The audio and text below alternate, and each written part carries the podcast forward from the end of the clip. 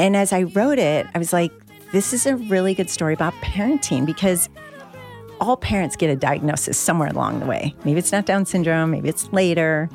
But it was really about like, how do you sort of step up to the plate, play the game, and continue with grace and dignity and live the life that you've been given.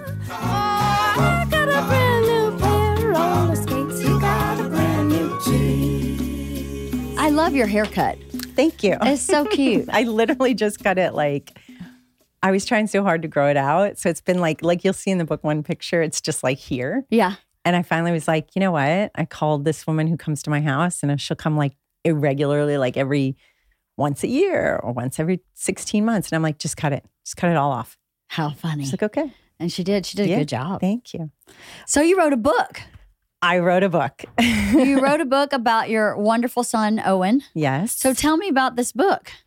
So, okay. So, I guess I wasn't very successful in business because the last three jobs I had, I've been laid off. Oh, So- really? As an executive. Why does that mean that that doesn't mean that that was you? but I found that it was almost like the universe telling me mm-hmm. it's time to do something you really love. Like, you mm. know, you just you keep sort of sidling that way, thinking, and I had always been a writer. So I was always writing. When my son was a year old, which we didn't know he had Down syndrome until he was seven days old. So mm. we were very swi- sideswiped by the by the diagnosis. Mm-hmm. And he was my 1st mm-hmm. So what do you do with that? You mm-hmm. have no role models, you have no siblings to say, okay, I know what a typical kid is like. So, and I grew up with eight brothers and sisters. Oh my goodness. So I'm number six. Um, so there was that whole thing. And so I just, um, I wrote what I thought was going to be a book when he was about a year old, thinking I need to get all this down. And I kept a journal since I was five weeks pregnant, wow. never having any idea he would have Down syndrome. Wow. Yeah. So I kind of wrote something and then I thought it's not enough. There's not really a story there because you can't just write about the first year of someone's life with Down syndrome. Like, what is the story? hmm And I put it away like any good writer does. I put it in my the side of my drawer and left it there. And just years later, as like another business that I just was not struggling with and it wasn't working out and I ended up getting laid off. And I just thought now's the time. Like I, sh- I started consulting as a marketing person and PR. So, and my my life had always been writing. Like you know, you do marketing, do PR, you write web stories, you write press releases, you write. I was doing journalism for a long time, so writing had always been there. Mhm. But it was about putting it into sort of a creative nonfiction story. Got it. So I did what um, people had told me in other ways: hire somebody if you don't know how to do something. So I hired a book coach Oh, great. and Kim O'Hara, and she was great. Oh, am I allowed to say her name? Yeah, yeah, yeah. if you, if you, if she's okay with it, we're okay Yeah. with it. Um, and she really helped me pull out sort of the essence of the story. Mm-hmm. Of course, I read a lot of memoirs, and there's a whole way that memoirs are structured. So they're really about a time. You, you don't just throw up your whole life on the paper and go chronologically. You really try to pull out just the pieces for that particular story. Mm. And as I wrote it, I was like, this is a really good story about parenting because all parents get a diagnosis somewhere along the way. Maybe it's not Down syndrome, maybe it's later. But it was really about like, how do you sort of step up to the plate, play the game, and continue with grace and dignity and live the life that you've been given. Right. So that's kind of what I did. And and it was like it took about three years. I started my first draft I started in 2019. I wrote that during 2020. So COVID was really good because I had time. we all had time, right? Nothing but time. And then I hired an editor. Like I kind of had to hire a lot of people to get it in the shape to where I felt like it was worth putting out to beta readers and getting people to read it. And then I went out to about 12 beta, 10 or 12 beta readers, and I said, I need you to tell me, I give them a list of questions like what's good, what's bad, what, you know, is there any awkward parts with the character, with the my role or any of the roles? And I was expecting like all this feedback. And I literally got people going, it's amazing. You have to get it out there. Wow. That's awesome. So that was that was kind of a big like boost to say I really need to publish it. And one of them was one of the beta readers was my son's fifth grade teacher, and she was like, even educators need to read this. It's really important because I touch on inclusion, Mm-hmm. which, as you know, our kids went to middle school. We did inclusion for Owen from second grade on, Mhm. and the school he went to. Uh-huh. It really, it was the, he was the first kid there with Down syndrome, so we had to kind of who was included. Right. So we sort of had to set the process for him Mhm. in elementary school, then middle school, and even high school. Mhm. And there have been kids with Down syndrome who have followed him in that path That's because the path was there. because he said it. Because Yes. you guys said it. Yeah.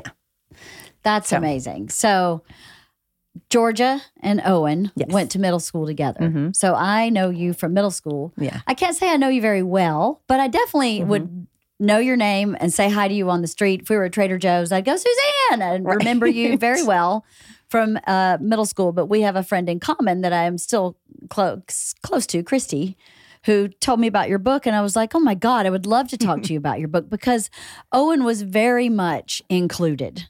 he was really a part of their class. There was no difference between Owen and any other kid in their program at their school, in my opinion. Mhm. I don't know if that was your experience with other parents or other kids, but as I observed, he seemed very included. And that is a testimony to when he was when he was young. My husband and I both agreed life was not going to be a special needs class. Mhm. So how do we make that the reality? Mhm. And if if you believe life is always going to be a special needs class, what happens when you're not in class? Mhm. So that was where inclusion came into play, where we pushed for inclusion in his elementary school, which we didn't get to until second grade Mm. because we, as I said, first first child. I listened to what the school district said, and those classes weren't appropriate for him. Now I'm just talking about my scenario because for every parent it's different. For every child, inclusion looks different. Mhm.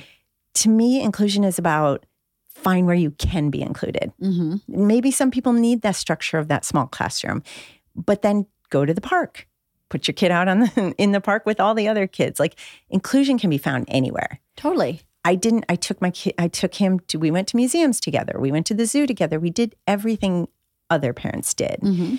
i feel like i finally started to get the sense of oh yeah now he has to learn to be independent Mhm. because elementary school is great. It's like this womb. It's warm and soft, and the teachers love our kids. And you handhold them to the teacher, and the teacher hands them back, right? Right. So middle school is where suddenly kids are walking to school, being dropped off, walking to the walking to the liquor store down the street, right? Right. Going to the ice cream place. Yep.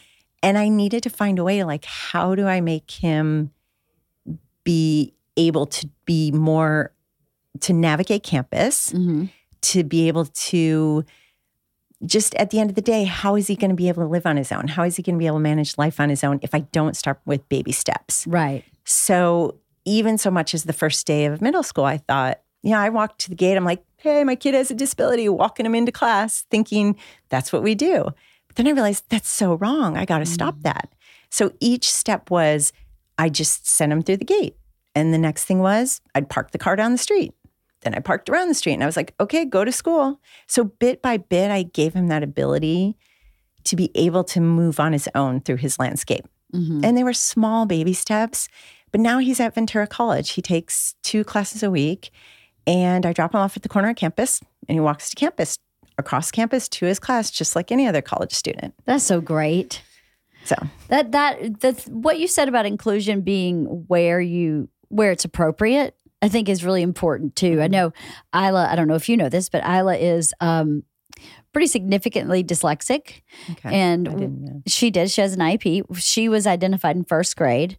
I saw it in when she was four. I was like, she's not like she's not plugging in to letters. No interest, and it didn't instinctively. It didn't feel right. You know, I did have an older child who is super. Well, she's not super academic, but she's a very typical learner. Like just hit every mark when she was Right. supposed to. So I was like, hmm, something's not connecting here. Um, and Isla was not a very verbal child. She was a very uh, physical child, but she didn't express herself verbally. She spoke at the appropriate age, but it was, you know, one or two words as opposed to, you know, Georgia, who was like, I would like to smell the flowers, mommy. and And Isla would just go, uh. And you're like, okay, are we smelling the flowers? Great. So I knew that the way that she processed language was different than Georgia, Mhm. but not necessarily different than other kids until we got to preschool, four year old preschool. Three year old, she was fine. Mhm. And I asked the preschool teacher, what do you think about this? And she was like, oh, you know, she's just, she's a young, she's a summer birthday and she'll outgrow it. And I went, "Uh, okay. We got to kindergarten. I was like, my kid's really smart. Like when we're talking about dolls or dogs or when we're at the park playing and she's chattering with me, really smart kid. Right. She's the only kid in kindergarten that doesn't have her ABCs. Interesting that she's the only one. What's going on? And the Right. the ele- elementary school was like, she's just a late bloomer, summer. And I was like, mm, I just don't. Mm. Okay. And then we got to first grade, and by Christmas, her first grade teacher went, something's going on. Mhm. I think she's dyslexic. Let's have her tested. And she was actually um, dyslexic. But in kindergarten, when I saw that she was the only kid in her class that did not have her ABCs, I started a Girl Scout troop. And I went, I'm inviting all the girls in her class that she likes because that's going to be a leveler. That's going to level everybody out. It's not about reading a book. It's not about doing a math equation. It's about, uh, at that age, arts and crafts and um, soft skills, how to, Right. you know, how to play with each other and how to talk to each other and how to work together to do a project. And I was like, if I can do that and level the playing field for her, then hopefully she can carry some of that into the classroom so that her peers will see that she's just like them. She just doesn't read the same way everybody else Right. does. Um, and I think it really was one of, I don't know how I thought to do that. I don't know where that came from in my own. It's called mom instinct. It's something, right? because you had like that's the thing we you had the instinct that something wasn't right. Mm-hmm. And I think what I love about that is, uh, first of all, I believe every child has a disability, right? Everybody has a disability. Oh, totally. Somehow, somewhere, we all do, whether it's Uh-huh. a big one or, or a small one or a hidden one or completely visible. I agree. But when we decided to put Owen into uh, his elementary school, we held him back that grade so that he repeated second grade. And I thought, well, we don't know anyone. We had lived in our neighborhood. We moved to our neighborhood so that we could go to this school. hmm And then he couldn't go to the school. And he had to go to another school because we put him in the special day class, which was like five miles away. And I was like the kid, I was like the mom, like a kid in a candy store. I walked by that school and I wanted him in that school so badly, but we kept being turned away. Hmm. And it was the school district's way of saying, we don't, you know, pushing us kindly away from inclusion until we said, enough. We want him in our elementary school. He deserves to go to school in our neighborhood school, Mhm. least restrictive environment. Right. And we never lawyered up. We Right. didn't have to, but we had to at some point take a, a really strong stand. hmm And it, it just, once we got in there, then it was like a whole different set of like, now how do we navigate this? Because the school had not had anyone with Down syndrome in their school for as long as they could remember, Wow. is what one of the office staff said. And I swear she'd been working there for at least 20, 30 years. Wow. So first, when he started second grade, I decided to take this. There's an essay called "Welcome to Holland," and it was written by a mother who has a child with Down syndrome. And it was about, it was an allegory about how you want to go on a trip and you're going to go to Italy. So you pack your bags and you learn the language and you get really immersed in it. And you get on the plane and they you land and they say "Welcome to Holland." Mm. You're like, but I didn't want to go to Holland. And everyone's coming back from Italy saying how great it is. And you'll always regret that you didn't get to go. But one day you wake up and you realize there's tulips and there's art and it's a beautiful city. Yeah. It's not Italy, but it's its own quiet beauty. right. And so I took this this essay and then I wrote a letter to all the parents just to saying my son with Down syndrome is in your class. Your students might might, you know, they'll meet him. He has Down syndrome. This is what it means. I was very layman's term, very basic. If you want to explain to them what that means, here's a way to do it. But also know that he likes One Direction and he loves Scooby Doo and he likes boy bands and he has a sibling who likes this. So he's a lot like your child too. Yeah. And so we sent that. I had to get it approved by the principal. We sent it to all the parents in the classroom. I had so many parents coming up and saying, What a great letter. It was so beautiful. And, you know, by the way, my child, my other child had this issue or that issue. But once I put it out there, the kids were like, So he's part of our landscape. Yeah. Kids just start curious. They Yeah. just want to know. Mhm. And once you explain it, they're like, Okay, cool. No big deal. And they normalize Yes. so quickly. Mhm. And we, you know, Georgia broke her jaw when she was three. And I remember the doctor saying, don't apply what you think she, don't apply the pain you think she's in to her. She's not in that pain. Kids' bones aren't solid yet, they're still a little bit spongy. So you falling with this injury would be terrible. Her falling with this injury is not terrible. So don't apply what you think she's experiencing to her. Let her tell you what Mhm. she's experiencing. If she's telling you it hurts and you give her some Tylenol and she's good, don't worry about it. That's what should be going on. Mm. And that was such an amazing lesson to apply to all of her childhood and Isla's childhood about everything. Now, sometimes the opposite's true. You know, a girl not texting you back and thinking you've been ghosted is the end of the world. And as an adult, we're like, not the end of the world. She may be grounded. She may be asleep. She may have a headache. Don't worry about it. Just see how it. But like including Owen or someone like Owen, someone with some kind of distinction, something that's not um, something you see every day, perhaps in your day to day life. is so easy for kids to just pivot into and lean into and appreciate in a different way. And we tend to apply what we think they think to That's them. That's true. I never even thought of that. It is what we do. And and what, how are we supposed to know? Until someone says something like that to you, what are you supposed to think? Of course I think my daughter's in as much pain as I would think she would be in if she if I broke my jaw.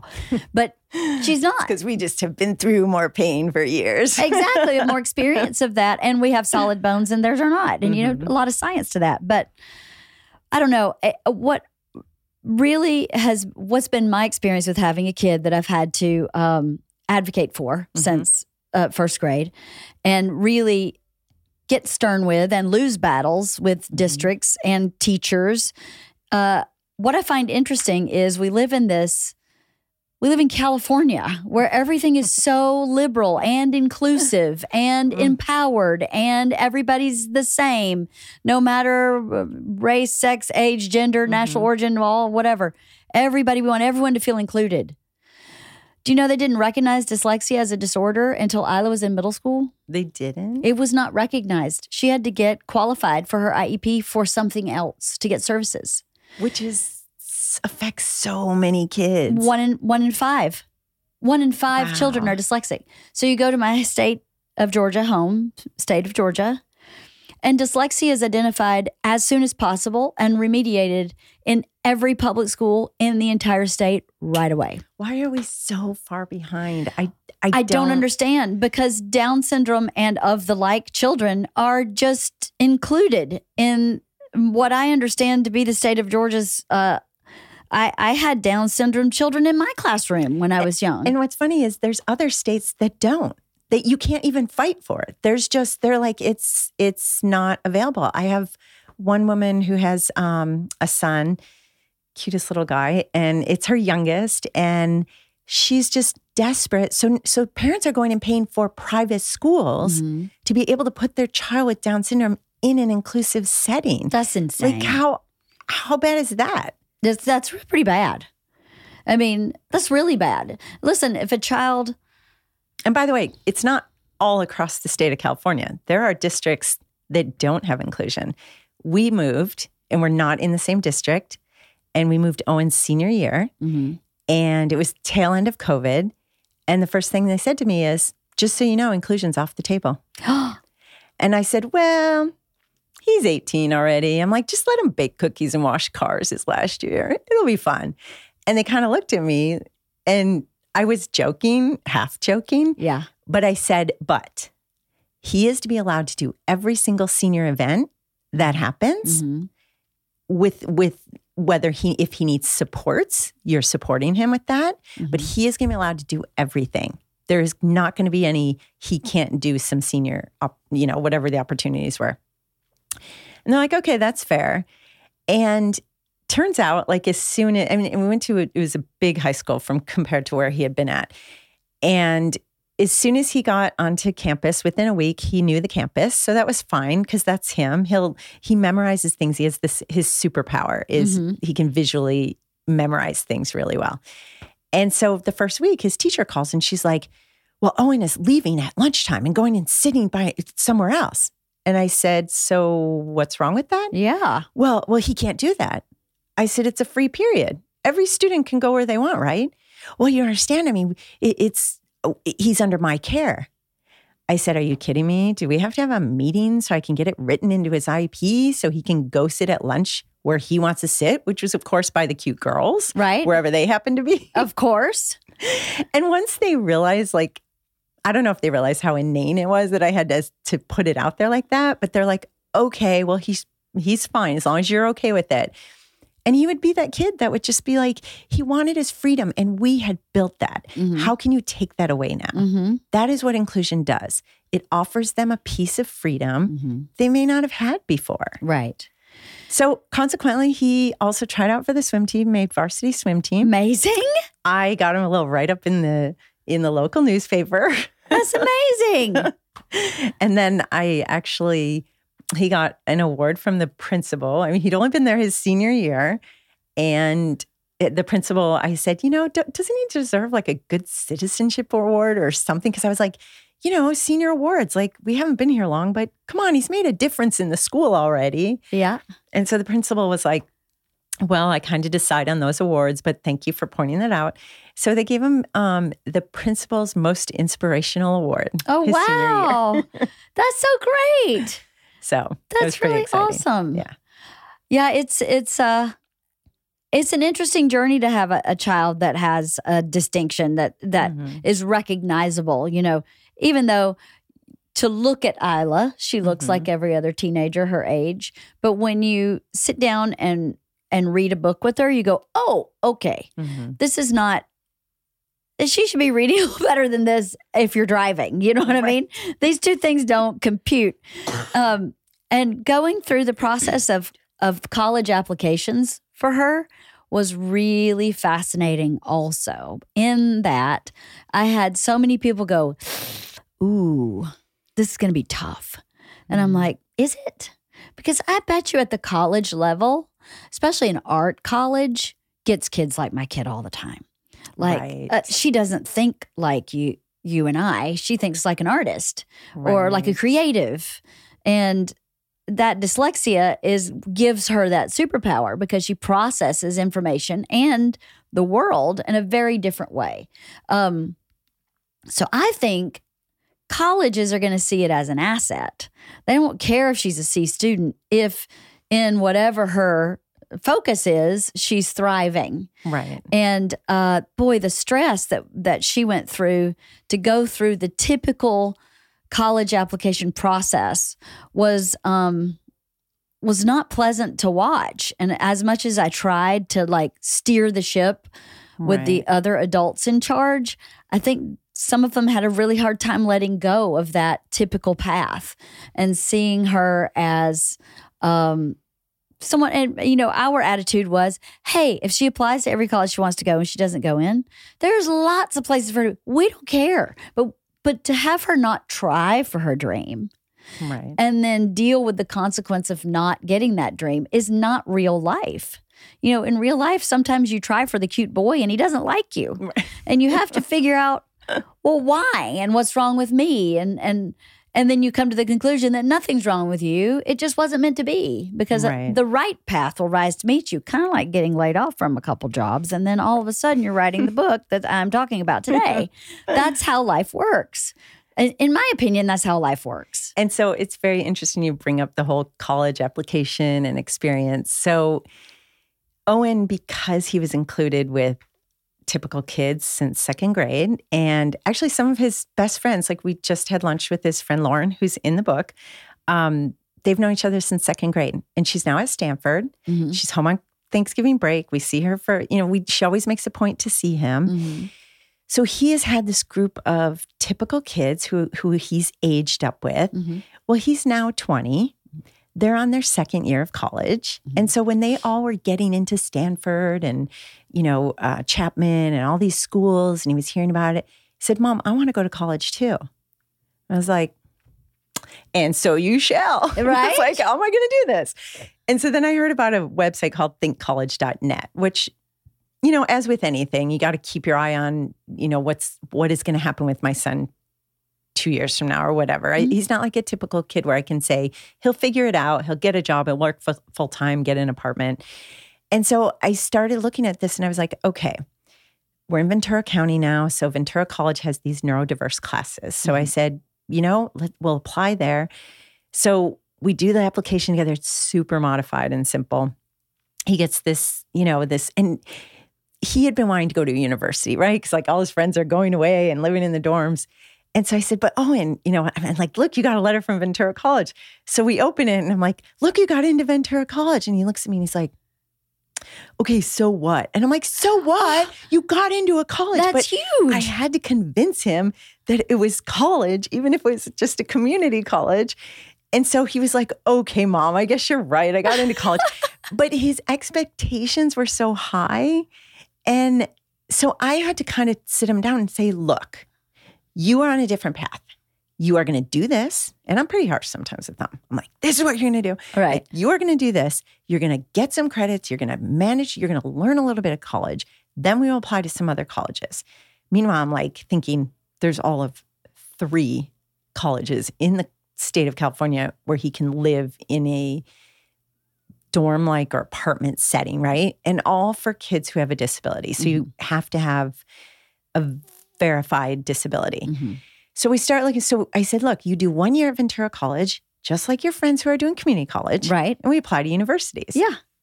So last year we find out about UC Davis. I convinced my other friend who has a daughter with Down syndrome, but um, her daughter has diabetes, so she can't necessarily live away from home at any point. She said, Well, we can't really look at colleges because my daughter can't really go away.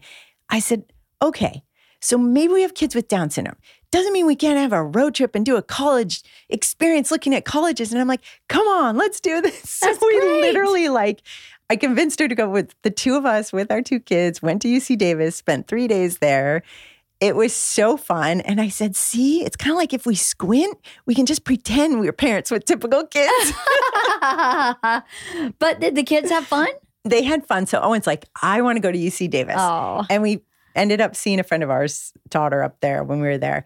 So we come home and I said, okay, let's apply. So we do our due diligence. Uh, He had been volunteering for, I did it, you know, I'm like, you got to have some experience, some work experience. We volunteered for the motion picture home Mhm. in Woodland Hills. Mhm. Um, we were working the memory care unit. So Nice. it was a really good experience for him because, first of all, he had to learn the code to get on the floor because it's all people with Alzheimer's. They're not allowed off the floor. You know, there's a very routine appeal to it because he likes routine. Mhm. We had our certain people. They gave us people where they're like, we need you to, these are the people that don't get a lot of visitors. So we did our round robin and we spent time with them once a week. It was really sweet. And he's always like, Mom, we got to go back and see my friends there.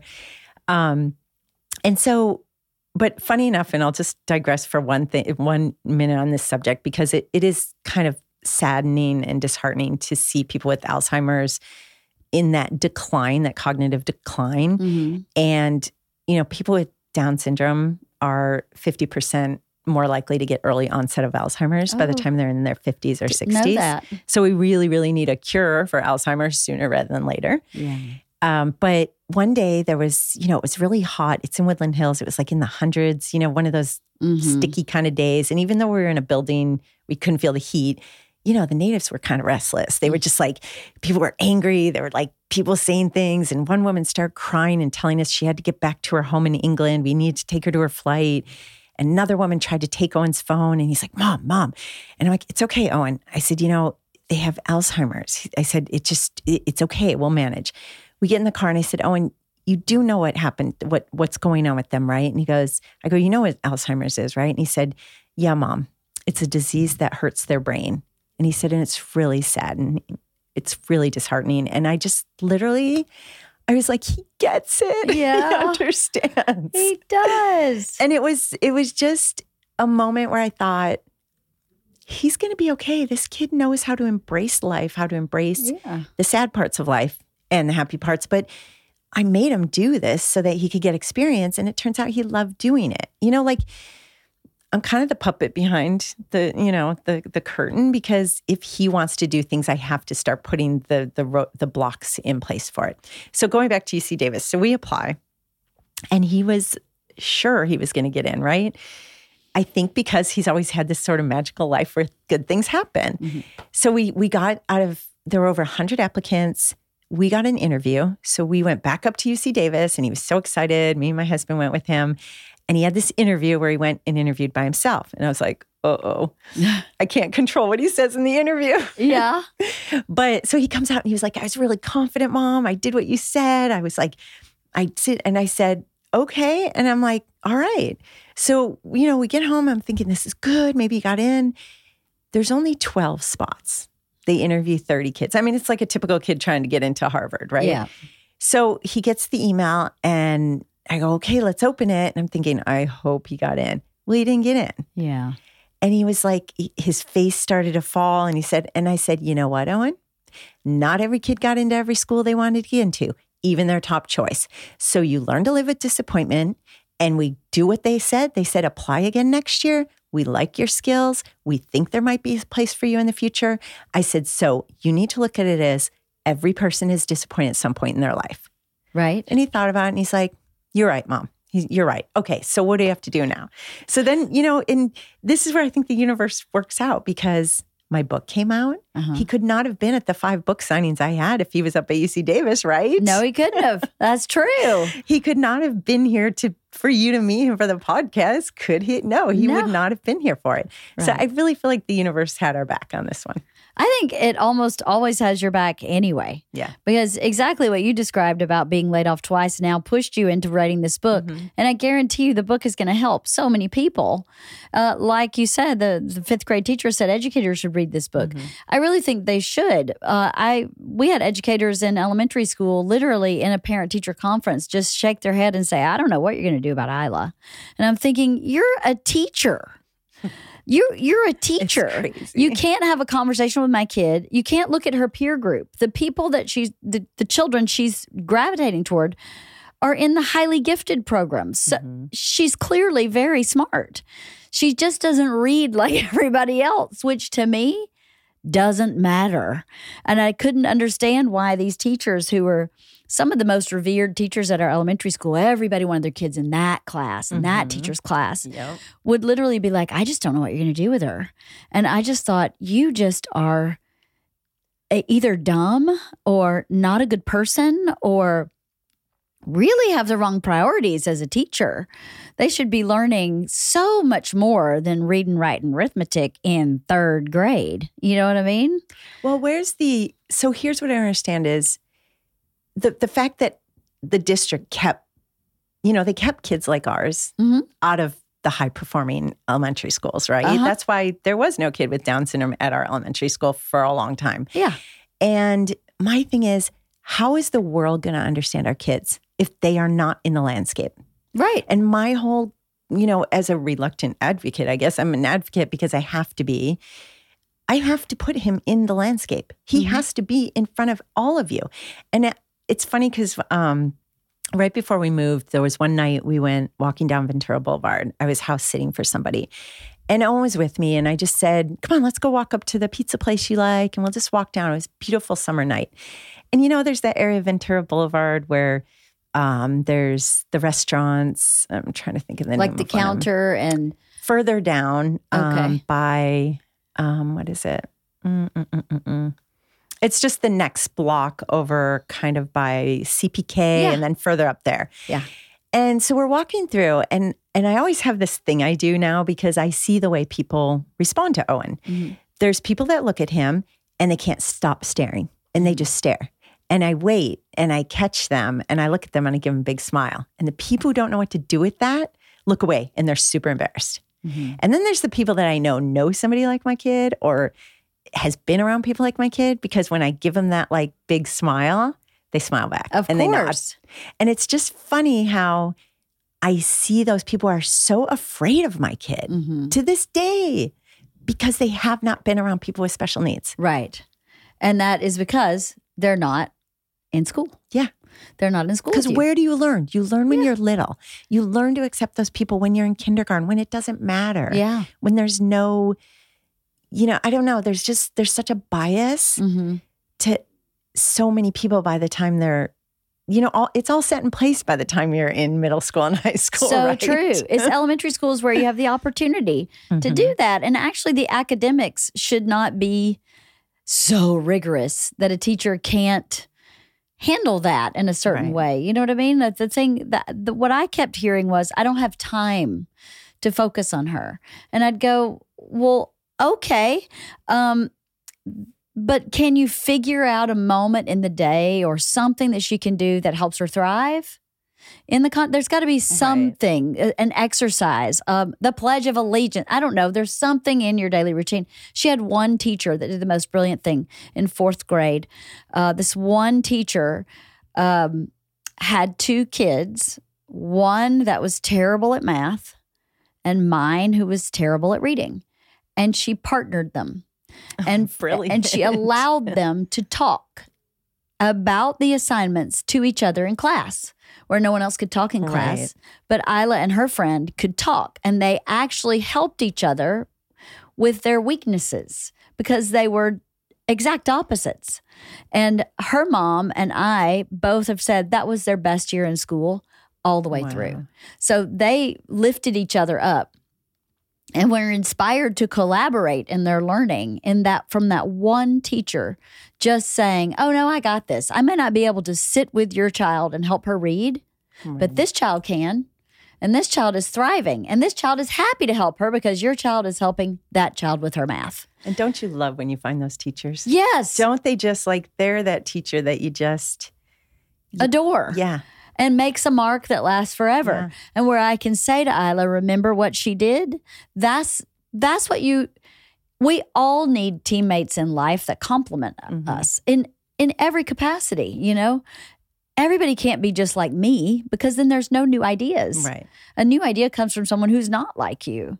And so finding complementary people who can help you with your weaknesses and your strengths help them out is a huge lesson forever. It, I think it helps you form really good friendships and work partnerships and teaches you to evaluate yourself and not in a judgmental way, but in a way to say we all have strengths and weaknesses. Look at my friend here who has the opposite thing that I have right. You know not everybody is performs as a gifted child. Those gifted children had other challenges. Yeah, some, some of them social some of them not athletic some of them not musical fill in the blank some of them you know just didn't process the world in a different way. Some of them thought their little poop didn't stink and that's it. That is also in some ways and some of them are covid kids. Like yeah. I feel like my daughter has really struggled with that.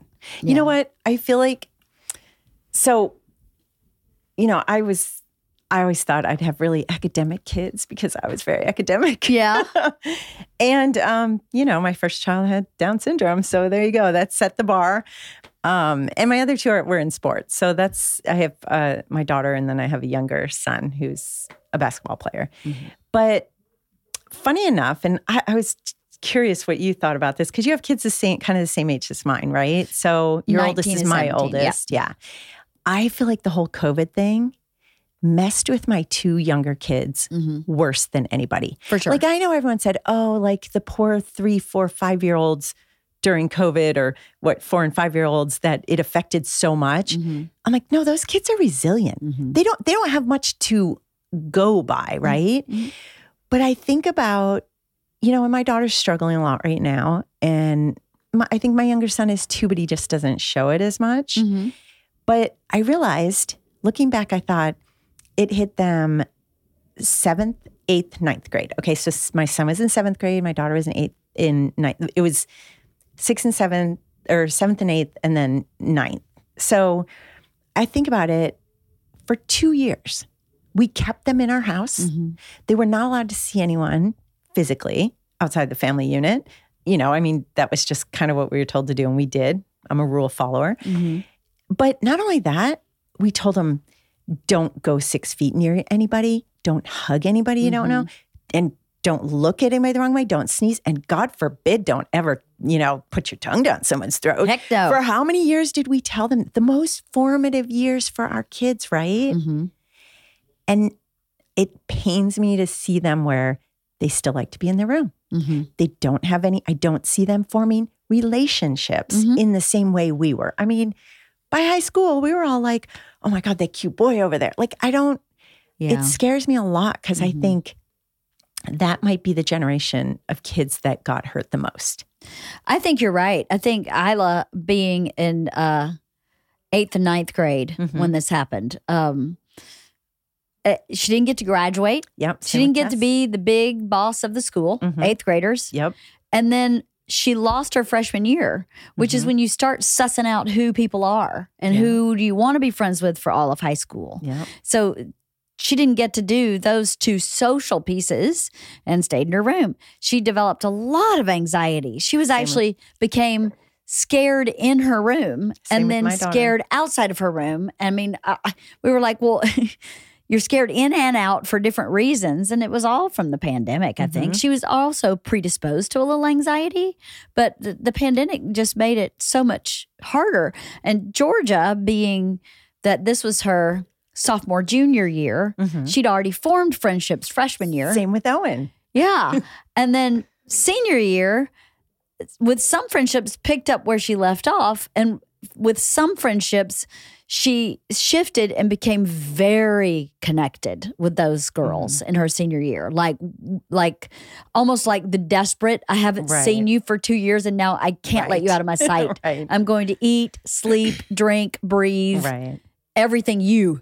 You know, it was so intense. And Isla just Isla just kind of showed up sophomore year going, I don't know any of these girls. She went to a brand new school for high school where she knew nobody. No one from her middle school went to her high school. So I hear you and I agree with you. I think it is really hard. I I was watching Footloose not long ago and Isla came in. I was like cleaning. I just put something on the TV to keep me company, right?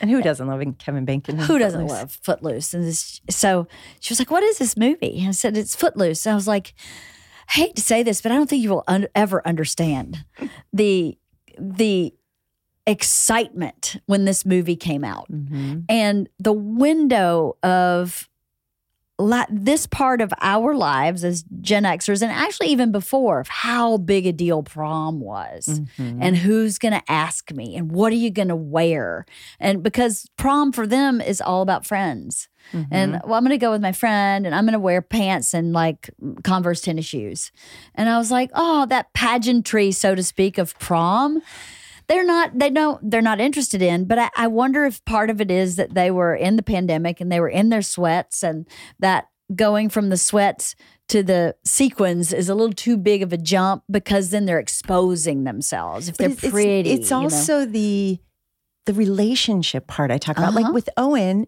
even though he had Down syndrome, the kid loves the ladies. Like, yeah and he was so excited to take his friend Lauren to prom. yeah And it was the couples thing because remember how prom was like, oh my God, who am I going to go with? Like, Yep. it's like you spent your whole high school years thinking about it for your senior year. yes And there was that, that romance about it, even Uh-huh. if you went with someone you weren't romantically involved.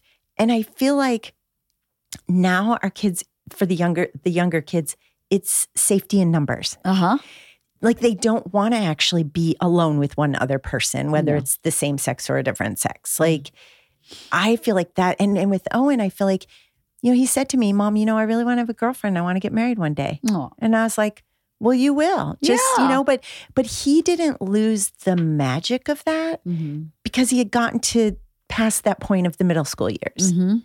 And I just it it breaks my heart because I feel like there's how are they going to overcome that? I wonder that too a lot because I was so into boys, and you know I don't care if gir- people are into whoever they're into, exactly. But you're into uh, being in a relationship. You Right. know, I want to feel those things. I, I want to can't wait for him to kiss me, and when's he going to call me, and all that excitement and intrigue and mystery. That was part of the, like you said, romance. And I I think that that's too out there a little bit, too vulnerable. Mhm. Maybe it's just a little too out there for them. Um, for from what I observe now, maybe it's different in different parts of the country. Maybe it's different for other people, but I hear that a lot from people who have kids our age, our senior and high school's age, is that they're just like can't get past this certain point. And I wonder too, you're going to go off to college and and then after I mean all these all of this is practice, right? It's Mhm. all practice for when you actually find someone you really love. And if you haven't practiced Right. failing at relationships or being made a fool of or making a fool of someone else, whether it be on purpose or not, and having to own those mistakes and overcome them and figure out how to behave differently. What do you do when you finally do meet someone, or will you ever? Because you've never been brave enough to jump into a relationship. I mean, did you ever have a relationship where you go, oh, this is not the right guy for me, but I'm doing it anyway? And then you go, okay, that wasn't the right, guy for me because of A, B, C, D, Right. note to self. And then you learn about yourself. It's really about learning about yourself. Well, then somebody told me that like what kids are doing are like they're they're doing hookups. Yeah, they're just I hooking up. guess like Yeah. and I'm thinking like okay, how, where, what? And I guess there's all these eight dating apps. I mean, I've been married to my husband for a bazillion years. I don't I wouldn't you could I couldn't even tell you what the dating apps were because I've never had it to get on them. Right. Um, but I, I'm like hookups, like it just I I'm so shocked by this new no- and then I'm like I don't even know if my kids get out of the house enough to even Hook up. know if they're hooking up, right? Like Right. they're just not outside my house. Right. It's a detachment. I think what Yeah. they had to do in COVID was detach. It's too painful to try to be attached to someone you're not going to see for indefinitely. Right. You know, you just have to detach from your expectations, from your relationships, from your feelings, probably in a lot of ways. Uh, or the feelings would cause a lot of anxiety, which also, in some ways, anxiety is is about not being in present time. It's about eh, when you're anxious, you're worried about the future. You know, you're worried about what's Right. next. It's not present time, which is it is what it is. I'm going to go play another round of Monopoly with my family, and they'll be there, or I'll be there when when this is over. Right. But anxiety is about that when, and you're not in in present time. So And funny enough, like, okay, so I like anxiety is the worst, but I think my anxiety's progressed to panic attacks and and crippling disorders as I get older. really, Ju- well, just like you know, I mean, I didn't know you had anxiety. Sorry if I was speaking out of turn. I live with two. I live with three people who have a lot of anxiety, panic attacks. That exactly that, like Well, heart racing, like body. Well, and that's the thing is, I never had them until I think. Well, I guess probably perimenopause. I would say maybe in mm-hmm. my 40s, mm-hmm. but I think, and part of it could have been having a child with a disability, having someone with Down syndrome, a baby, and then like a post traumatic stress kind of thing. So mine is I can't drive over overpasses that look like they're gonna, like they're tilted, right? So Uh-huh. S- and I, and I kept thinking, where did this come from? I drove across the country from Michigan to to LA when I was in my twenties. Like, I didn't look at Google Maps to make sure I wasn't to hit an overpass or a bridge I couldn't drive. all right. But it just seemed like I was driving over. I think it was one of the overpasses, like on the two. You know, the two that goes Uh-huh, up to La yeah, yeah, yeah. It's not hard, but when you get on, I just felt like I was going to fall off. Wow. And I'm thinking, I'm in a car. If my I could fall off and die. And and then the minute you have that, like my I, I had a cold sweat, my heart was racing. I'm like, I can't drive over that again. And then the minute you can't drive, you think I can't do it because I'll have a panic attack. It be, looms so large in your life right. that you're like, okay, I'm going to find every workaround to never have to drive over that again. And I've, uh, it's taken me a long time, but I've sort of tried to work through some of those because there was one day Owen had a Special Olympics at the crack of dawn, seven in the morning. And where was it? Oh. It was in La Crescenta. Oh. And I said, Derek, I'm going to take Owen. He's got to get there. And he literally was like, the, when I left, he tried to call me on my cell phone because he was like, You're going to have to drive the overpass. right. And I just, you know how sometimes you think, life or death, man, I got to do it. Yeah. So I just did it. And I was like, that wasn't as hard as I thought it was going to be. Right. I still can't drive over a bridge. Don't put me, I cannot drive over, like, you know, I grew up in Michigan. We used to drive over the Bay Bridge, over the Great Lakes, Yeah. But I could not drive a bridge right now. How about that? And you know, it becomes crippling in a way. because I have to rethink where I drive. Mhm. Like when Tess was doing volleyball, my daughter, she would have these early morning meets in Orange County. And you know, in San Di- like on the way to, to in San like when you get to Irvine, San Diego, some of these over to get off the freeway, they're up, up, up, up, up, around, around, around, and Yep. down. Yep. And I look at it and I'm like, oh my goodness. So I pass the exit. She goes, Mommy, you're supposed to get off there. I'm like, I know.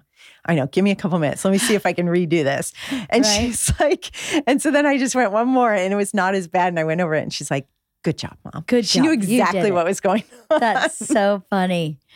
Do you think anything? Because I think about this a lot. Before I had kids, I had no fear of anything. If we are going to jump off a rock into the ocean, I'm in. If you want to ride dune buggies in the sand, I'm in. And I grew up doing all kind of stuff like that. As soon as I had babies, I was like, nope, Yep. I will not be doing here. that. And it wasn't even like a choice. It was an instinct. It was like butterflies, like heels dug in. I will not be doing that. Mhm. Um, do you think it has something to do with that?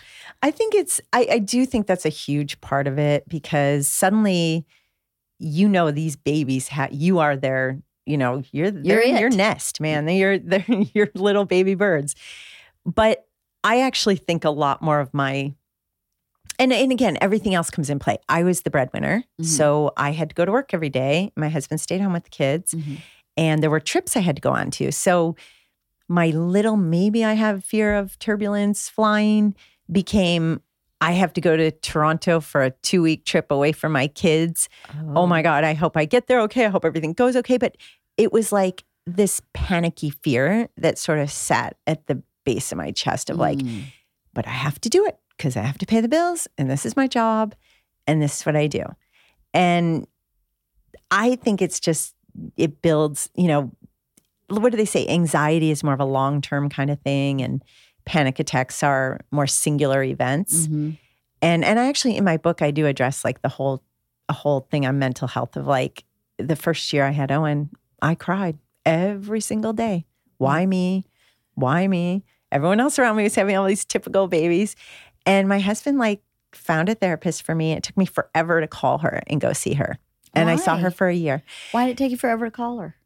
If you because you, crying know I grew yeah, but I grew up with this stigma. You know, I grew up in the Midwest with a family that didn't believe in therapy and you know just suck it up man you're good um we're very catholic um you know you should religion is is key Well, that's Um, really interesting to me, Suzanne, because you have taken the stance of just doing what you need to do to get Owen in the right place. So I would Mhm. imagine that was a huge shift in you to to go from that where you came from mentality of no, no, no, just grit your teeth, get through it, Mhm.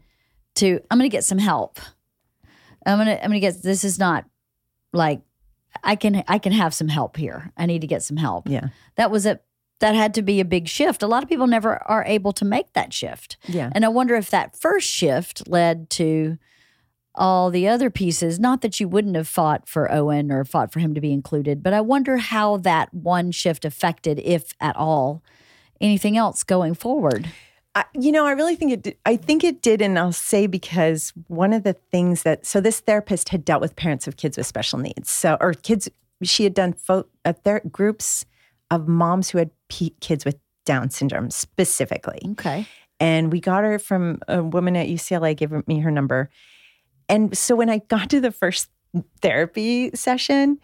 She knew what Down syndrome was. I didn't have to spend an hour just explaining what it was. And it was like, whew, she gets me Yeah. she automatically gets me. She knows everything. And as a friend of mine said, you saved about four therapy sessions right there. Right? Exactly. And so one of the things is like I, you know, it you know how the whole thing of like you feel like if one one thing happens and you feel like the the other shoe's going to drop, something else bad is going to happen. Yeah. And that's where I feel like my panic just started. Like, Uh-huh. okay, we had a kid with Down syndrome. What makes me think something else bad isn't going to happen? What makes me think something else bad? And I was having these like, you know, thinking bad things were going to happen all the time. And she said to me, bad things happen to good people, but not all bad things happen to all the time. Yeah. You know, it, they just happen. Yeah. Just deal with it and move on. Mhm. But she, so she said to me, why don't you bring Eric to one of your session therapy sessions? And I was like, eh, I don't know. Cause like, you know, you just think like, what are you going to tell him? Like, this is our safe space, Yeah. right? Um, so she he came in and she said to him, you know, your wife feels like it was her fault that Owen had Down syndrome. Like maybe it was something she could have prevented this and that. And like, cause you know, you go through all that. Yeah, And I would we imagine. know it's totally there's nothing you can do. It's just literally a fluke of nature. Mhm. Um, but when you hear people all the time say, "Oh, did you do something wrong?" Like, you know, it's just the ignorance of people. And and to be honest, I just never thought I was going to have a child with Down syndrome. So, you know, it just didn't. But anyway, so Eric comes in and he had Owen with him. So Owen was playing on the floor, and I, I would talk about this in my book. And he, she said, "Well, she thinks it's her fault, like something, or she feels bad about it, and this and that." She said, "What do you think?" And Eric said, "Well, out of the millions of sperm that could have won the race, Owen won. You know, there could have been a million typical kids. He won the race. He got life. This kid is deserves to be here. He's amazing." And I was literally like, "Wow." I never thought of it that way. Right? That's a good way of looking at it, right? right? So it it did imperceptibly it changed how I thought of it. Like Right. just all of a sudden I was like, yeah, he's supposed to be here. Yeah. And just just that little bit just for everything then I was like, okay, let's let's do this. Like there is and I feel like everything that has happened in our lives, there's a reason it's happened. There's a reason we moved to this city to go to this school and it didn't happen. And you know what? There were five other kids that ended up going to that school with Down syndrome after Owen. You know, like there is, you know, we're all quiet advocates in Mhm. some way. We all are like, you know, But yeah, you know, but walking your path, walking your path as an authentic person, as who you're truly meant to be, right? You see, you, this child was delivered to you, Mhm. right? This was clearly your path. Mhm. You know, like it, love it. This was your path. Mhm. It, and so when you embrace that and you do your very best work, which is what I've seen you do always. I've never, we didn't, like I said, we were not super close in middle school. I've never seen you in a bad mood. I've never seen you without a smile. I've never seen you unhappy. Actually, the the times I saw Owen through middle school, I never saw him in a bad mood. I never saw him unhappy. He was always social and happy to be there. And Mhm.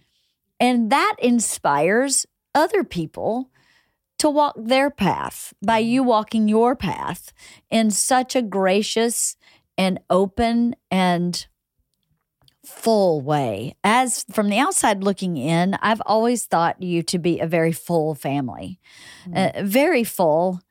And so that five Down syndrome students followed Owen is proof that you were just walking the path you were supposed to be walking on, Mhm. right?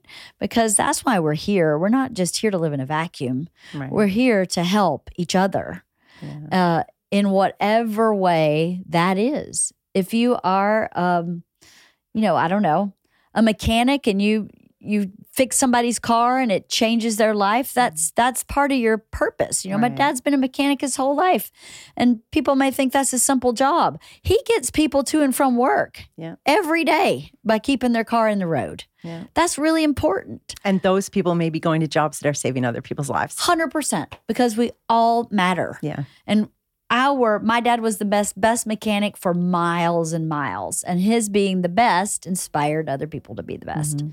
So, And This- it's rare to find a really good mechanic. isn't it? It's impossible. Yes. Don't think I don't call him and go, "So anyway, this guy in LA just told me, Daddy." And he'll be Oh, like, my "Oh, that's not right." Okay, on the search, the search continues.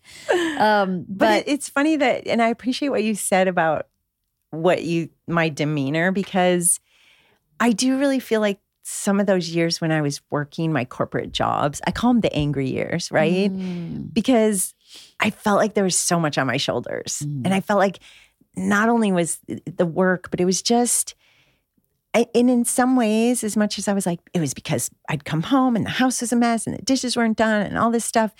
But I, on reflection, I feel like it's because I wasn't doing what I was supposed to be doing. I Mm. wasn't on the right path. I was on a path mhm, and I was supporting my kids. mhm. But when I got laid off from my the the last like corporate job I had, I started consulting. And you know, consulting, I mean, for a year we didn't make any money. But I just kept saying, it's okay. We're going to be fine. And I mean, I went from a big salary with benefits to now we have to pay for our own benefits and we have no money coming in. But it worked. Yeah. And then I started saying, now I need to write. I need to be writing. And I, uh-huh. I ended up consulting for Sony for a couple years, writing journalism stories for them, which was great because I was writing. Yeah. And it just felt like I aligned myself a little bit more closer to the path that I was supposed to be on. And then now, like, I literally like, look at this book and think, wow, I actually completed something out of the chaotic mess that was like, and in fact, my desk at work was always so messy. And I could feel when bosses would come in and they would literally cringe looking at my desk. Mhm. But they'd ask me for something. I'd be like, it's right here. Yeah. And, and and when I put on events, they were always fantastic and meticulous. But I always have this like chaos on my desk. And I just think like that's just how my brain works. Like I have to have that mess. And funny fact, I was reading the book um, Untangled, I think it is. Uh-huh, Did you read that book. one? Great book. And I was just telling, a, I was talking to a friend of mine about this the other day. She was saying how she couldn't stand that her daughter's room was such a mess, like like whirlwind, chaotic mess. And I said, "Oh no, no, no! Do not disturb that because they need that chaos. That is their comfort right now. Like it- there's a there's a whole chapter in the book where she talks about when you're a teenager, your mind is a mess. You're Mhm. trying to figure it out, and you don't. You need that chaos. Your room is your sanctuary. Mhm. And I thought about it, I like, thought back to my childhood, and I was like, "Yep, I was the same way. Yeah. My room was always a whirlwind mess, but it was my mess. yeah. It was my chaos, Yeah. and I knew exactly where to find the comfort spots in it. hmm I was that way too as a teenager. I was a complete mess. I am not that way so much now, Yeah, but me as a teenager, I was that way. I was really bad. And I have a teenager right now that is a, a mess too. However, I have to give a footnote slash caveat to what you're saying. Mess and garbage are two different things. That child has garbage in her room, like where I'm like, girlfriend, you got to take out the garbage. And what about the plates? The plates with food on it drives me Oh. crazy. The plates and the like, And the half so the half filled cans Garbage. of whatever. And I'm like, should I call you a hoarder now? That's what I just said. I just said, this is like an episode of Hoarders. Okay, we have just the garbage. Just take the garbage out. She did that. Six bags of garbage came out of her room. I don't even know where all half this garbage was. I think some of it was under her bed, that she just started throwing it under her bed so I Oh wouldn't see God. it, you know? But I hear you. That, that But and they and, need you that control of that environment. Yes, and Tess is very creative, like uh Isla too, yeah. very creative brain. Mhm. And you know, I she she said it turns out like I found out about a year ago, I guess, that she said, "Mom, when I read, I don't form pictures in my brain. I don't when I read, I don't have images of what I'm reading." And I was like, "Oh my goodness." Like then some we got to figure what, out what that is. And so consequently, I'm like, "How did you get by until your senior year Yeah. without being able to read?" Right. And so we got her in therapy, which has been a blessing. And she's just, she's, she doesn't fit the stereotypical child like everyone else. She doesn't want to go to college. She wants to create art. She Mhm. just painted her room the other day. This is a girl who literally, if I asked her to do something, won't do it. But she wanted to go to Home Depot, find the paint, get the thing, you know, YouTube how to do it all. Painted a room. She's been doing these amazing pieces of artwork Amazing. she was in the advanced um uh she was doing ceramics she Mhm. was in the ap ceramics class at her high school and her art teacher said she's phenomenal like just and i keep saying this is where you have to go this way you have to Mhm. you have to fight for what you're good at doing but Totally. but again covid Mm. I don't want to do anything. I don't. It, it, the anxiety prevents our kids sometimes, at least I feel, from moving in a direction where they feel capable. Right. I think you're right. And I think, uh, yeah, I don't know. It's going to be interesting to see where this generation is in five years when they're out of college, right? Because they'll be out of college by then as a generation, you know, not at maybe our Thank God kids. she doesn't want to be a YouTuber at this point. I know, right? Didn't all your kids want? My kids were like, "I'm going to be a YouTuber and make a bunch of money." No, my kids never wanted to do that because their dad is so public. Oh, that's true. They were like, pass. I don't want anybody to know me at all. "That's true." um yeah they just they just wanted to be uh and they are pretty normal but they just didn't want to be really normal kids which makes me really happy. Georgia just got a job on campus, Nice. and her dad was like, She's got a job? We can pay for everything. And I was like, Dude, it's not about the money. She's 19. hmm She needs a job. I was paying for my own college Me too. all through college. Let the kid have a job. She's working three days a week. It's fine. And it's not, it teaches them time constraints. It teaches them discipline. yeah. It teaches them how to manage their schedule. I know. And I said, Aren't you proud of her that she wants a job? And Bert's response was, I've never wanted a job my entire life. what person in their right mind would want a job? And I was like, Mostly everybody else, just not you, because you're just not regular. Um, and you do have a job. Bert works harder than anybody Mhm. I've ever known in my life, except he works at what he likes. He has a brand. That is Well, his job. yeah, but I mean, boy's not going to do laundry and put it away. Right. He's not going to. That laundry will rot in a pile and he'll throw it out and buy more before he'll do laundry. And so you go, okay, well that's his that's his distinction. Right. Is that those kind of like executive function skills are not his strong suit. But he can write jokes about anything and he can stand on stage in front of people and, and entertain. Which most people cannot do. I, I yeah. and by the way, we we don't need everyone to be housekeepers because if we did, what would this world be? No. Very clean. Very clean, but maybe boring. Right. Maybe pretty boring. So, what do you think someone, why would I read this book if I don't have a Down syndrome child? Uh, let's see. That's a good question. Um, Because I'm going to read it. other than you know me and you want to read it. Yes. Um, let's see. So I think one of the things is it's not just about having a child with a disability. Mhm. It's kind of a it's a story about a mom who's going along and then got a diagnosis. Mhm. And just sort of um the lessons that came along with it. Mhm. And every parent has learns lessons throughout raising kids, Mhm. regardless. I mean, like I said to a friend of mine, everyone gets a diagnosis somewhere, whether it's cancer with a parent or one of their kids or an accident or you know, there's always going to be something. There's Mhm. always going to be trauma. And I think what I love about so much about this book and what friends have told me that they love about it is that it's about how I looked inside myself and said, I am going to manage this. I'm going to make him a part of society. I'm going to give him the life, a magical life. Mhm. And for whatever that looks like. And some people may look at him and go, yeah, well, he has Down syndrome, he has a disability, you know. But I think about the people he's touched. Mhm. I think about how he draws people to him. Like I always say, ever since we had him in class, fully included, there was always the kids who found him. There was those kids that didn't care, but the kids that found him are still to this day always call him. They want to see him.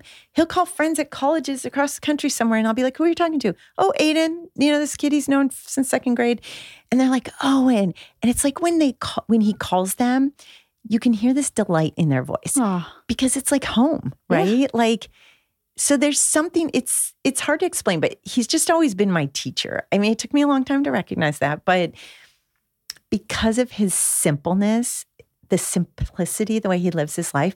I mean, this kid like he doesn't know what it means to be jealous. I asked him one day. He's like, "Was that word mean, mom?" mm. He doesn't know how. I said, "Oh, and do you hate anyone?" He said, "Mom, why would I hate someone?" He doesn't live. You know that yesterday is yesterday. He loves to revisit memories, but he doesn't like.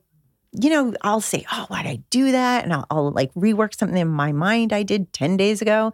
He doesn't. It's gone. Like he lives in the moment, Mhm. and that's so rare for anybody to really achieve that it's beautiful. and it's it's a life that every i wish like i feel like for whatever reason god was like you need this human in your life to teach you to to try to live in the moment it's taken me i'm 56 it's taken me this long to finally get to doing what i think is like my life's work um but he's so zen about Mhm. his life and I, you know there, there's a there's a the lucky few is one of sort of the taglines that we say because parents who have a kid with Down syndrome, we consider ourselves the lucky few. Mhm. And I feel blessed. I feel so lucky that he's that I get to live with them every day and wake up to him and And you know, when he was younger, he had like, we started noticing when he was about 10 or 11 or 12. At least one time a day, he'd say, Today is the best day ever. And he'd say it every day. Every day. And I was like, wow, I got to look at life that way too. Heck yeah. that is a great thing. Today's the best day ever. Mhm. We should all say that every single day. I'm going to start saying that and too. Ellen. live it that way. and like, live it that way. Yeah. you know, sometimes we have those days, but he and kids with Down syndrome have a way that they go through emotions. Like, look, everyone says, "Oh, they they just love everybody all the time." No, they they get mad. I've seen him get mad at his brother. I've seen him try to take his brother down.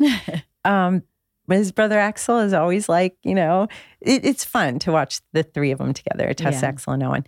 But Owen will get like when we had a f- friend of ours pass away. It was my mother in law's best friend, and she was almost hundred. oh, wow. And after my mother in law passed away, Owen would call her, and she was 95 years old. He'd call her once a month. Hi, Bernice. How are you? It's Owen. They'd have a long conversation for like 10 minutes. And she loved when he would call. And, and that's the thing. He doesn't distinguish, like, oh, she's old. I can't be friends with her. So he, like, there's so many people where he's like that. He just loves to to talk to people, to be with people. And I, I just feel like, and then when she passed away, he cried really, really hard. Like, Aw. like, you know, body shaking hard, tears coming down for about five minutes. Mhm. And then he was done. Mhm. And it's like every time something really sad has happened, he experiences emotion really, really hard and he gets through it. Mhm. And what do we do? We pack it away. We try not to cry. We, we think we'll deal with it later. And we never do. You're right. But they do. That's awesome. Yeah. And is that something that's typical of a Down syndrome person? I feel like with the friends he knows, I feel like it is. Yeah. Um, I I don't know because there's also a lot of p- people who have Down syndrome who also have a dual diagnosis of, diagnosis of autism. Mm. So I think that it then becomes different in Yeah. the way they might experience emotions. But for the most part, I p- feel like people with Down syndrome really learn. And I've heard this from other friends of mine who have a kid with Down syndrome. Mm. Well, I know kids are our biggest teachers. Mhm. I agree with that so much. I've learned so much from having my kids and just observing them and applying to myself what you observe. Um, he's such a lovely young man. Oh, thank you. I'm so happy that you wrote this book. Um, thank you. and I'm Raising Owen. It's called by. Uh, tell me how to say your last name, Lezotte. Suzanne Lezotte. Yeah. Uh, Raising Owen. Again, it's a really beautiful cover too. Thank you. And that was my friend Lisa Thomas. So I was saying she also went her daughter, her youngest daughter was Owen's age. When I was trying, so I was trying to get all the pieces together. I sent my book out to like 30 agents. Nobody bothered to respond. And so I was like, okay, I guess I have to self publish this, is what the next step was. So I found a small publisher. It's, I guess it's more like a hybrid publisher who helped me shepherd the book to print Mhm. but I own the rights to it. So if if some big publisher comes along and wants to help me get it out there larger, I could. Um, but what I I went to my friend Lisa and I said, I don't even know where to start to find a cover designer. Do you do this? And because I know she's designed amazing things, and she said, Yeah, let me give it a shot. And it was so much fun because she gave me like ten wildly different designs, and she said, I'm going to give them to you, print them out put them on a book, just grab books around your house, cut it out and put it on like it's the cover of the book, Mhm. and then just let, have them randomly lying around your house and see what strikes you. And I thought that was such a great idea. So I had all these books in my office and different covers, and I kept looking at them. And then I came down to two, and that cover, for whatever reason, and of course, you know, you go on these webinars and they say, don't make a dark cover because it doesn't stand out on Amazon. You know, all these ways to like what are you talking about? but to me, that cover is so magical. hmm And I feel like that's one of the things I love is that life is magical. Kids are magical, hmm no matter their disability. hmm And we ha- we just really have to see the magic in them. And parenting is magical. Mhm. If you parent with, uh, I think if you parent with the desire of asking the question, "Who are you?" Instead of "This is who you are." Right. Who are you? And being able to discover that is so amazing. Don't you love watching your kids just like, I, I just sometimes I just want to stare at them and watch the, what they say and how they they move through their world and the things they want to talk about. Mhm. And it's to me, it's so fascinating. It is so cool. Being a parent's been the best thing I've ever done. I think Me it too. was really great. I didn't think I'd ha- I'd have kids. I had no interest in having kids. Me neither. Um, none was really. You and I are a lot more alike than we than we think. I literally I thought I'm gonna have Owen and I'm gonna be done, one and done. Oh no, I was like, nah, might get married. I'll see. I'm not sure. I'm not probably not gonna have kids. I'm gonna stick with my career.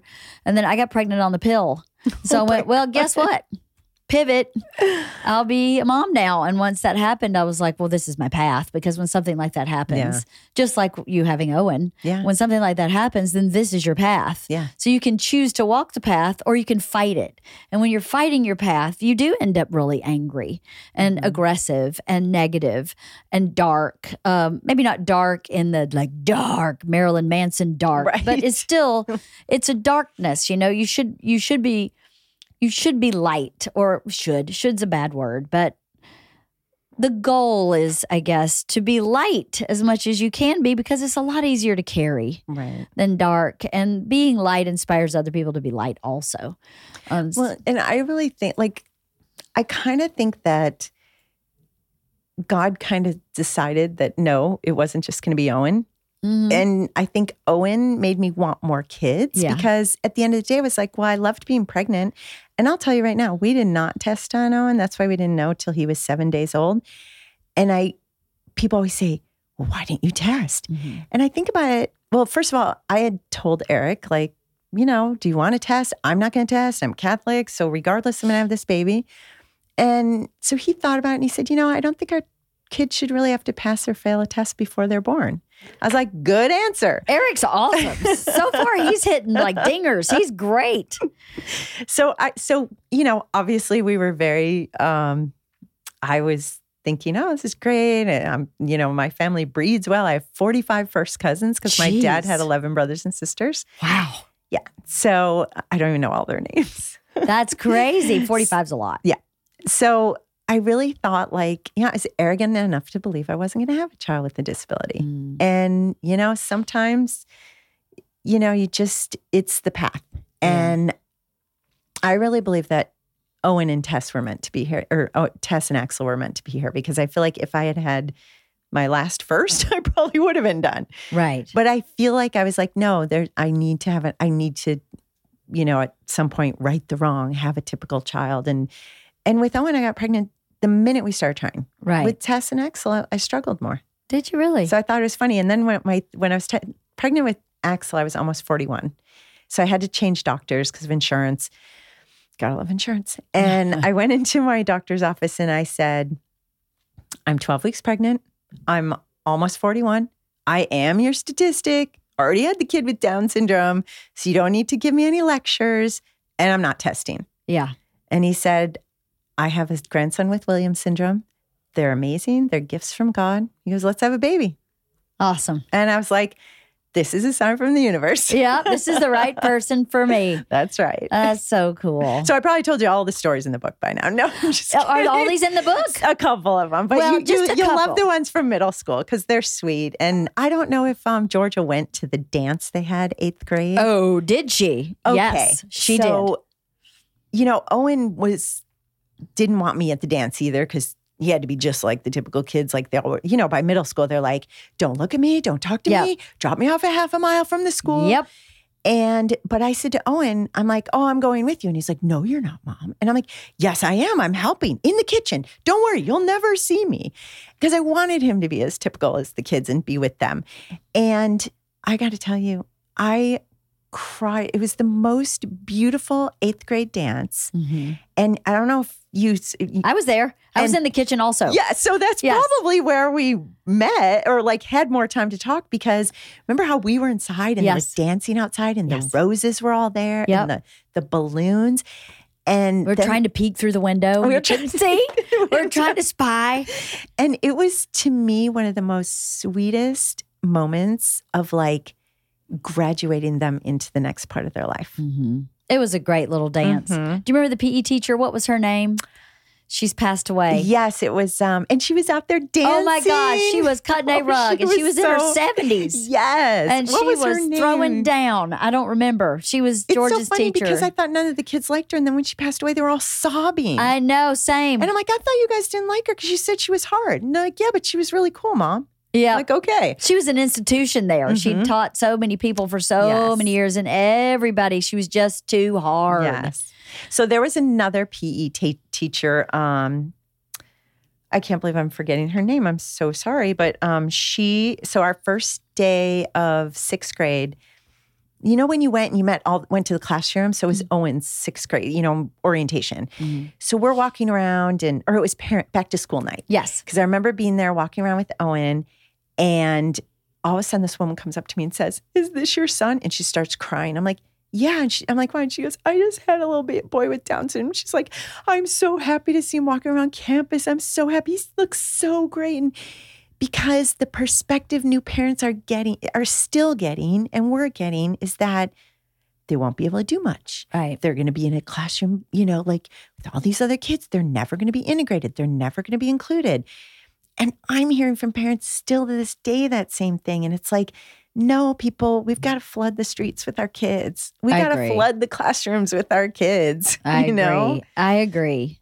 Uh, it's crazy that they're still saying that even today. Yeah. That's really crazy. It's crazy that you have to fight for your kid to get what they deserve and what they it's their right, Mm-hmm. really, to be in the least restrictive environment. And you know, of course there are some children who who that is impossible. Of Right. course. There are there are human beings on the planet that just can't function that way. Absolutely. And it is, like I said, it is every parent and every child's, you have to find the right place for them. Yeah. it doesn't mean they can't you can't still include them in the world A hundred part percent. of the landscape because typical kids need to see our kids they need to be around our kids Yeah. how are they going to learn more empathy for the world how are these inclusion and diversity programs at all these you know in all, every company going to work if people don't know what diversity is Mm-hmm. or And what inclusion is And people are afraid of things they don't understand. Mhm. Things you don't, I mean, it's just like a biological piece. You, it's a survival piece to go, I don't understand what that is. And I need to not be with that, whatever that is, with that being someone that has crazy curly hair, where you go, I don't understand what that is. How do you manage that? right you know what I mean? That's that I don't I don't even talk to you about your hair because I can't even I don't even know what's going on with your hair. So if you're not exposed to people and things that are outside of your wheelhouse, everything becomes scary. Mhm. You know, it just Yeah. becomes really scary. I know I grew up, my mom and dad divorced when I was seven in 1977. Mm-hmm. My mom moved me to Atlanta in the middle of the gay community. So I grew up with a bunch of gay men. Right. So I don't see any difference my whole life in gay and straight. They're just people Right, who love each other. But then I'd go back to my dad's in a really small town, and that was so like, no, no, no, no, no. It's really against the religion. And I go, but I don't get it. But they're not exposed to it. There was no one in our town who was out, out of the closet. There was no one in our high school who was out of the closet. You know, there are gay people everywhere in our town, but they're not out. So how am I supposed to learn? Except I got the gift of being put in a community where I got to learn. right And then that is just normal. Well, and the thing is, so I grew up in Michigan, right? In just outside of Detroit. And we didn't, you know, same thing. It's, you know, people don't, I, when we go back, I rarely see same sex couples around. Totally. But my kids, where they went to elementary school, two moms, two dads, it was half their lanes, you know, not half, but there were a lot of kids that grew up that way. Yeah. So to my kids, that's normal. Yeah, totally. That, that's okay. Like that's accepted yeah. when I when I would go back to Michigan, they'd be like, "What?" Like it was just like, Well, the reverse is true too, because I took my kids to Montana once and we went to a convenience store that was literally completely full of taxidermy. Oh. And they were like, What is happening? And I'd have to say, you know, Montana's hunters. Hunting is Mm-hmm. a, is a game, it's a sport. Most hunters actually eat what they, they kill. kill. It's a completely different mentality. It's not something you or I would ever do. We would save every animal on the planet and then we would, guess what, not be able to live here. There'd be so many animals on the planet. So You can't walk into their environment and go evil. Right. You have to walk into their environment and try to understand it. And Well, and the other thing, I grew up in, you know, my dad hunted, my brothers hunt. yeah, My parents had nine kids. So how do you feed nine kids? You my hunt. dad hunts deer and we would come in and the deer would be hanging there while they, you know, were dressed it. Yes. Yeah. And so, but, you know, it's just venison was part of our, what we had to eat in the winters. Venison sausage, venison chili. It's Mhm. really good. But the liver and onions, uh, Pass. Hard pass. we weren't allowed to pass. You had to sit Oh. there until you ate it. Oh, Yep. I don't know if I could have done that. I stay in Georgia. and we didn't have of a dog. That's the bummer. If we had a Ah. dog, we all could have slipped it to him. All right. well, anyway, I am very excited to read your book. Thank you. I'm sorry I didn't get to read it before you came here. That's okay. And you know, I just want to say it's not it's not I don't get buried in the weeds with like this is what we did th- for therapy every day. This is what we did because I feel like it's really about it's more than that. It's about a story of a time and you know, it's it's not a long book. I literally have had people say they've read it in 2 days. They couldn't put it down, which is so great. yeah. Um, and I just I feel like that's it's a little bit more of a not so much about the day to day.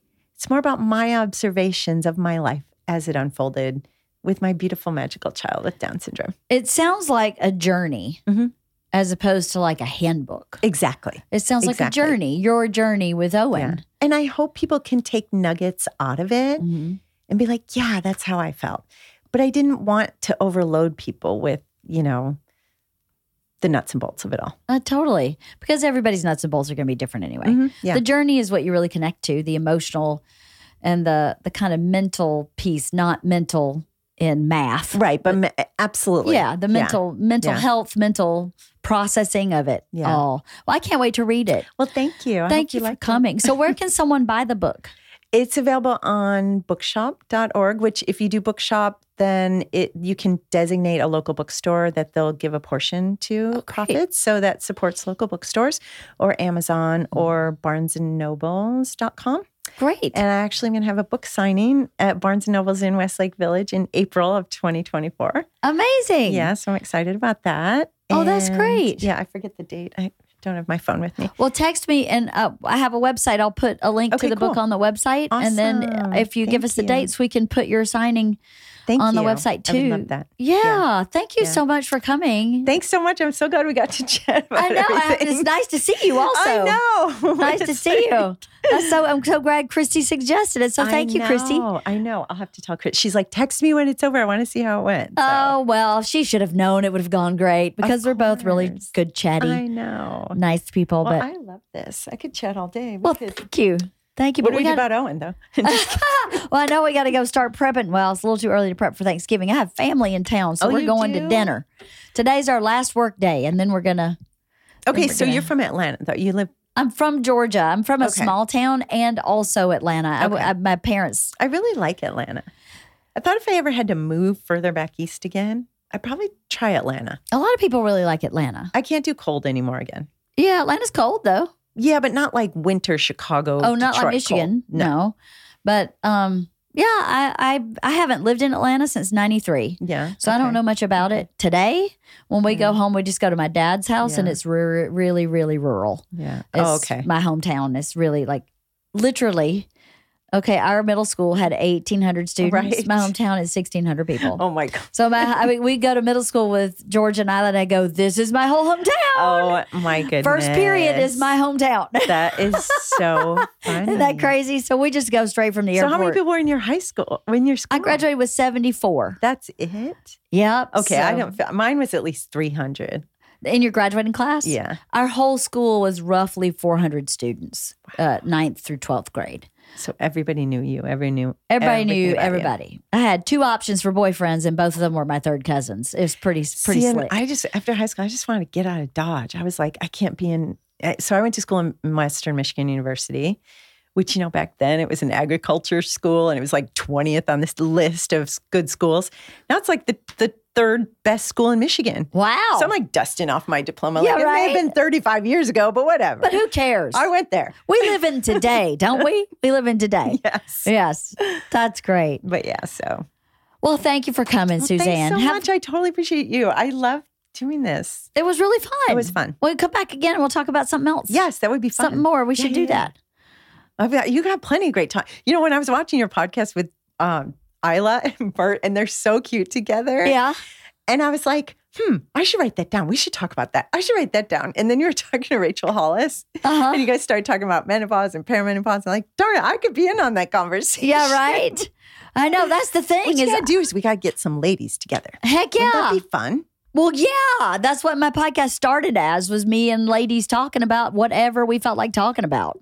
And then it's kind of it shifts. I kind of ebb and th- flow in and out of what I'm interested in. Mhm. So the the good and the bad about my podcast is it doesn't really have a like a theme. Yeah, but I kind of like that because you're not like you don't have a list of 20 questions of like, No, you know, it's just about a conversation, and I find that I'm a I like conversations. I'm very curious. and I love your accent. I was Well- telling Christy that. That's so funny. I don't think I have one. You do a little bit. It's not like deep south. it's there. Yeah. I, I yeah, I don't know. I, I would love to have uh, some girlfriends think over. I, I, when I moved to LA, people thought I had a Michigan accent. well, I hear when you say Michigan. So funny enough, when people, I was like, "What? what do you mean? I don't have a Michigan. ac-" So when people would say that to me, I was literally like, I do not. And I wanted so badly to seem like I was part of LA, like I was in LA, that I started changing. I was like, volleyball, not volleyball.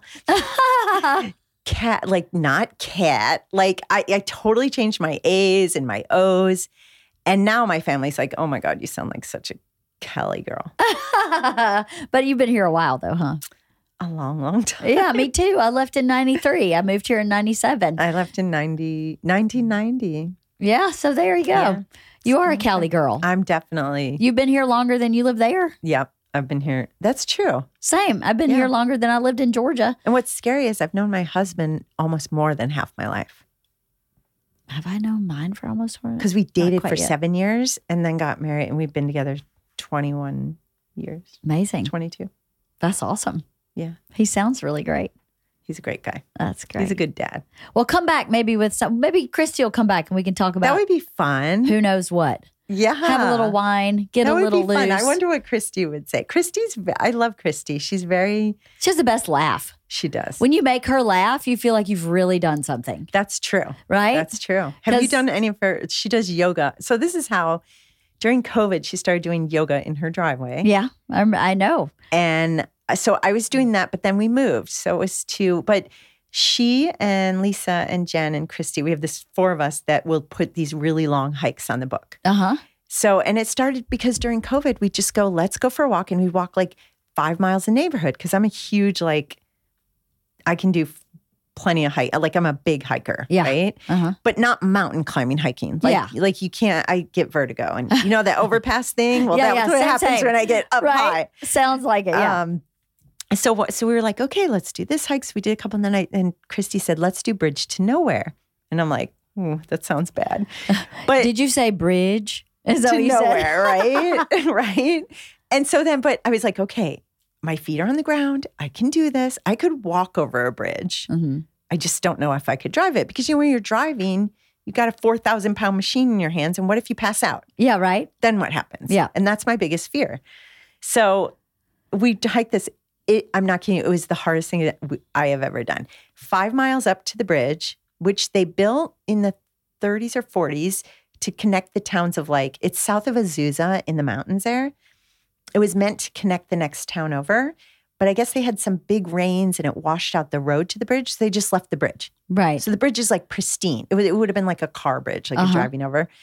And it's beautiful hmm but you have to hike you have to follow this creek and you have to ford the creek at least five times and Wow. the water's like this deep running and i had no idea we were being like forging a river right Yeah. so we didn't bring sticks we didn't bring and then we had to like kind of boulder climb like some areas This is And then serious. some areas were like there's a drop off and you got to climb around the mountain five miles in five miles back wow. it, but it felt I felt so accomplished. I was like, I have faced more fears today than on any other hike. I have laughed in the face of death Right? and lived to tell. Lived to That's tell. great. She invited me on a hike Uh, Switzer Falls. Switzer yes, Falls. Yes. and I, couldn't, go. go. on that one. I don't remember. I had something going on, and I was like, I just can't go because I have something going on like the next day. Where if I went, I wouldn't be able to do Yeah. whatever. I don't even remember what it was. Yeah. But um, So our last hike we did was because I'm out by so I'm in Westlake Village. Um and part of it is because we own a house in Malibu that we rent. So we moved that way just so we could be closer to that. But bonus, we're 20 minutes from the beach. So Yeah, like right. Tess will go, let's go watch the sunset tonight. And I'm like, okay. let's do it. It's literally like 15 minutes over the hill. Um, so we did, I said, there's a hike that goes from from Thousand Oaks all the way to the ocean. Wow. And it's nine miles. wow. And I said, let's do it. And so we had my husband picked us up on the way. So we hiked all the way through. And it's really kind of a flat hike. It goes down in the mountain and it's fairly flat. If you walk back up, then you have to hike back up out of the mountain. So that's the hard thing. People bike ride it a lot because it ends up being 18 miles. But it was really, it, you know, the time just goes by. It took us an hour and 45 minutes, almost two hours. Not bad. do- no Did you do that with Christy? with uh, Christy was supposed to come. She couldn't. It was me, Lisa, and Jen. So I told her we have to do it again. Yeah. So Well, invite me on that one. we should because you know what? You just it, it's almost like this expansive time where you can talk about anything and the Mhm. conversation just kind of like your podcast. It just sort of goes from conversation to conversation. yep. And in no time at all, you're like, oh, we're done. We're here. We we got exercise. We talked. That's awesome. Well, I We would love to join you sometime. Yeah. That'd be great. Okay, good. I will let them know. Well, you have to call Christy or text her when when you get in the car. Well, we talked about um doing one in, maybe in December. Oh, But good. you travel a lot. I do, but um, I'm going to be traveling next week and then just for two days in December, and then I should be home until January, and then I'm traveling couple weeks in January, and then yeah, I'll we'll just let you know. just we'll- keep me keep we'll me in the loop. something- It sure beats doing Fryman over and over again. I know. Yes, it's true, and I I love being invited. yes. If as long as no one minds that I have to say no often, only because I have other obligations, not because I don't want to be there. right. You know, always I want to do everything, but I know, right? we can't all do everything. Well, thank you, And now you have this empire. You're Oh, well, running. hardly, but I do work Okay, a so I have lot. a question for you. Yeah. So Are we done? Okay, we're I done. don't know. Are we done? We can be done. Oh no! Thank you, Suzanne. well, thank you, thank you.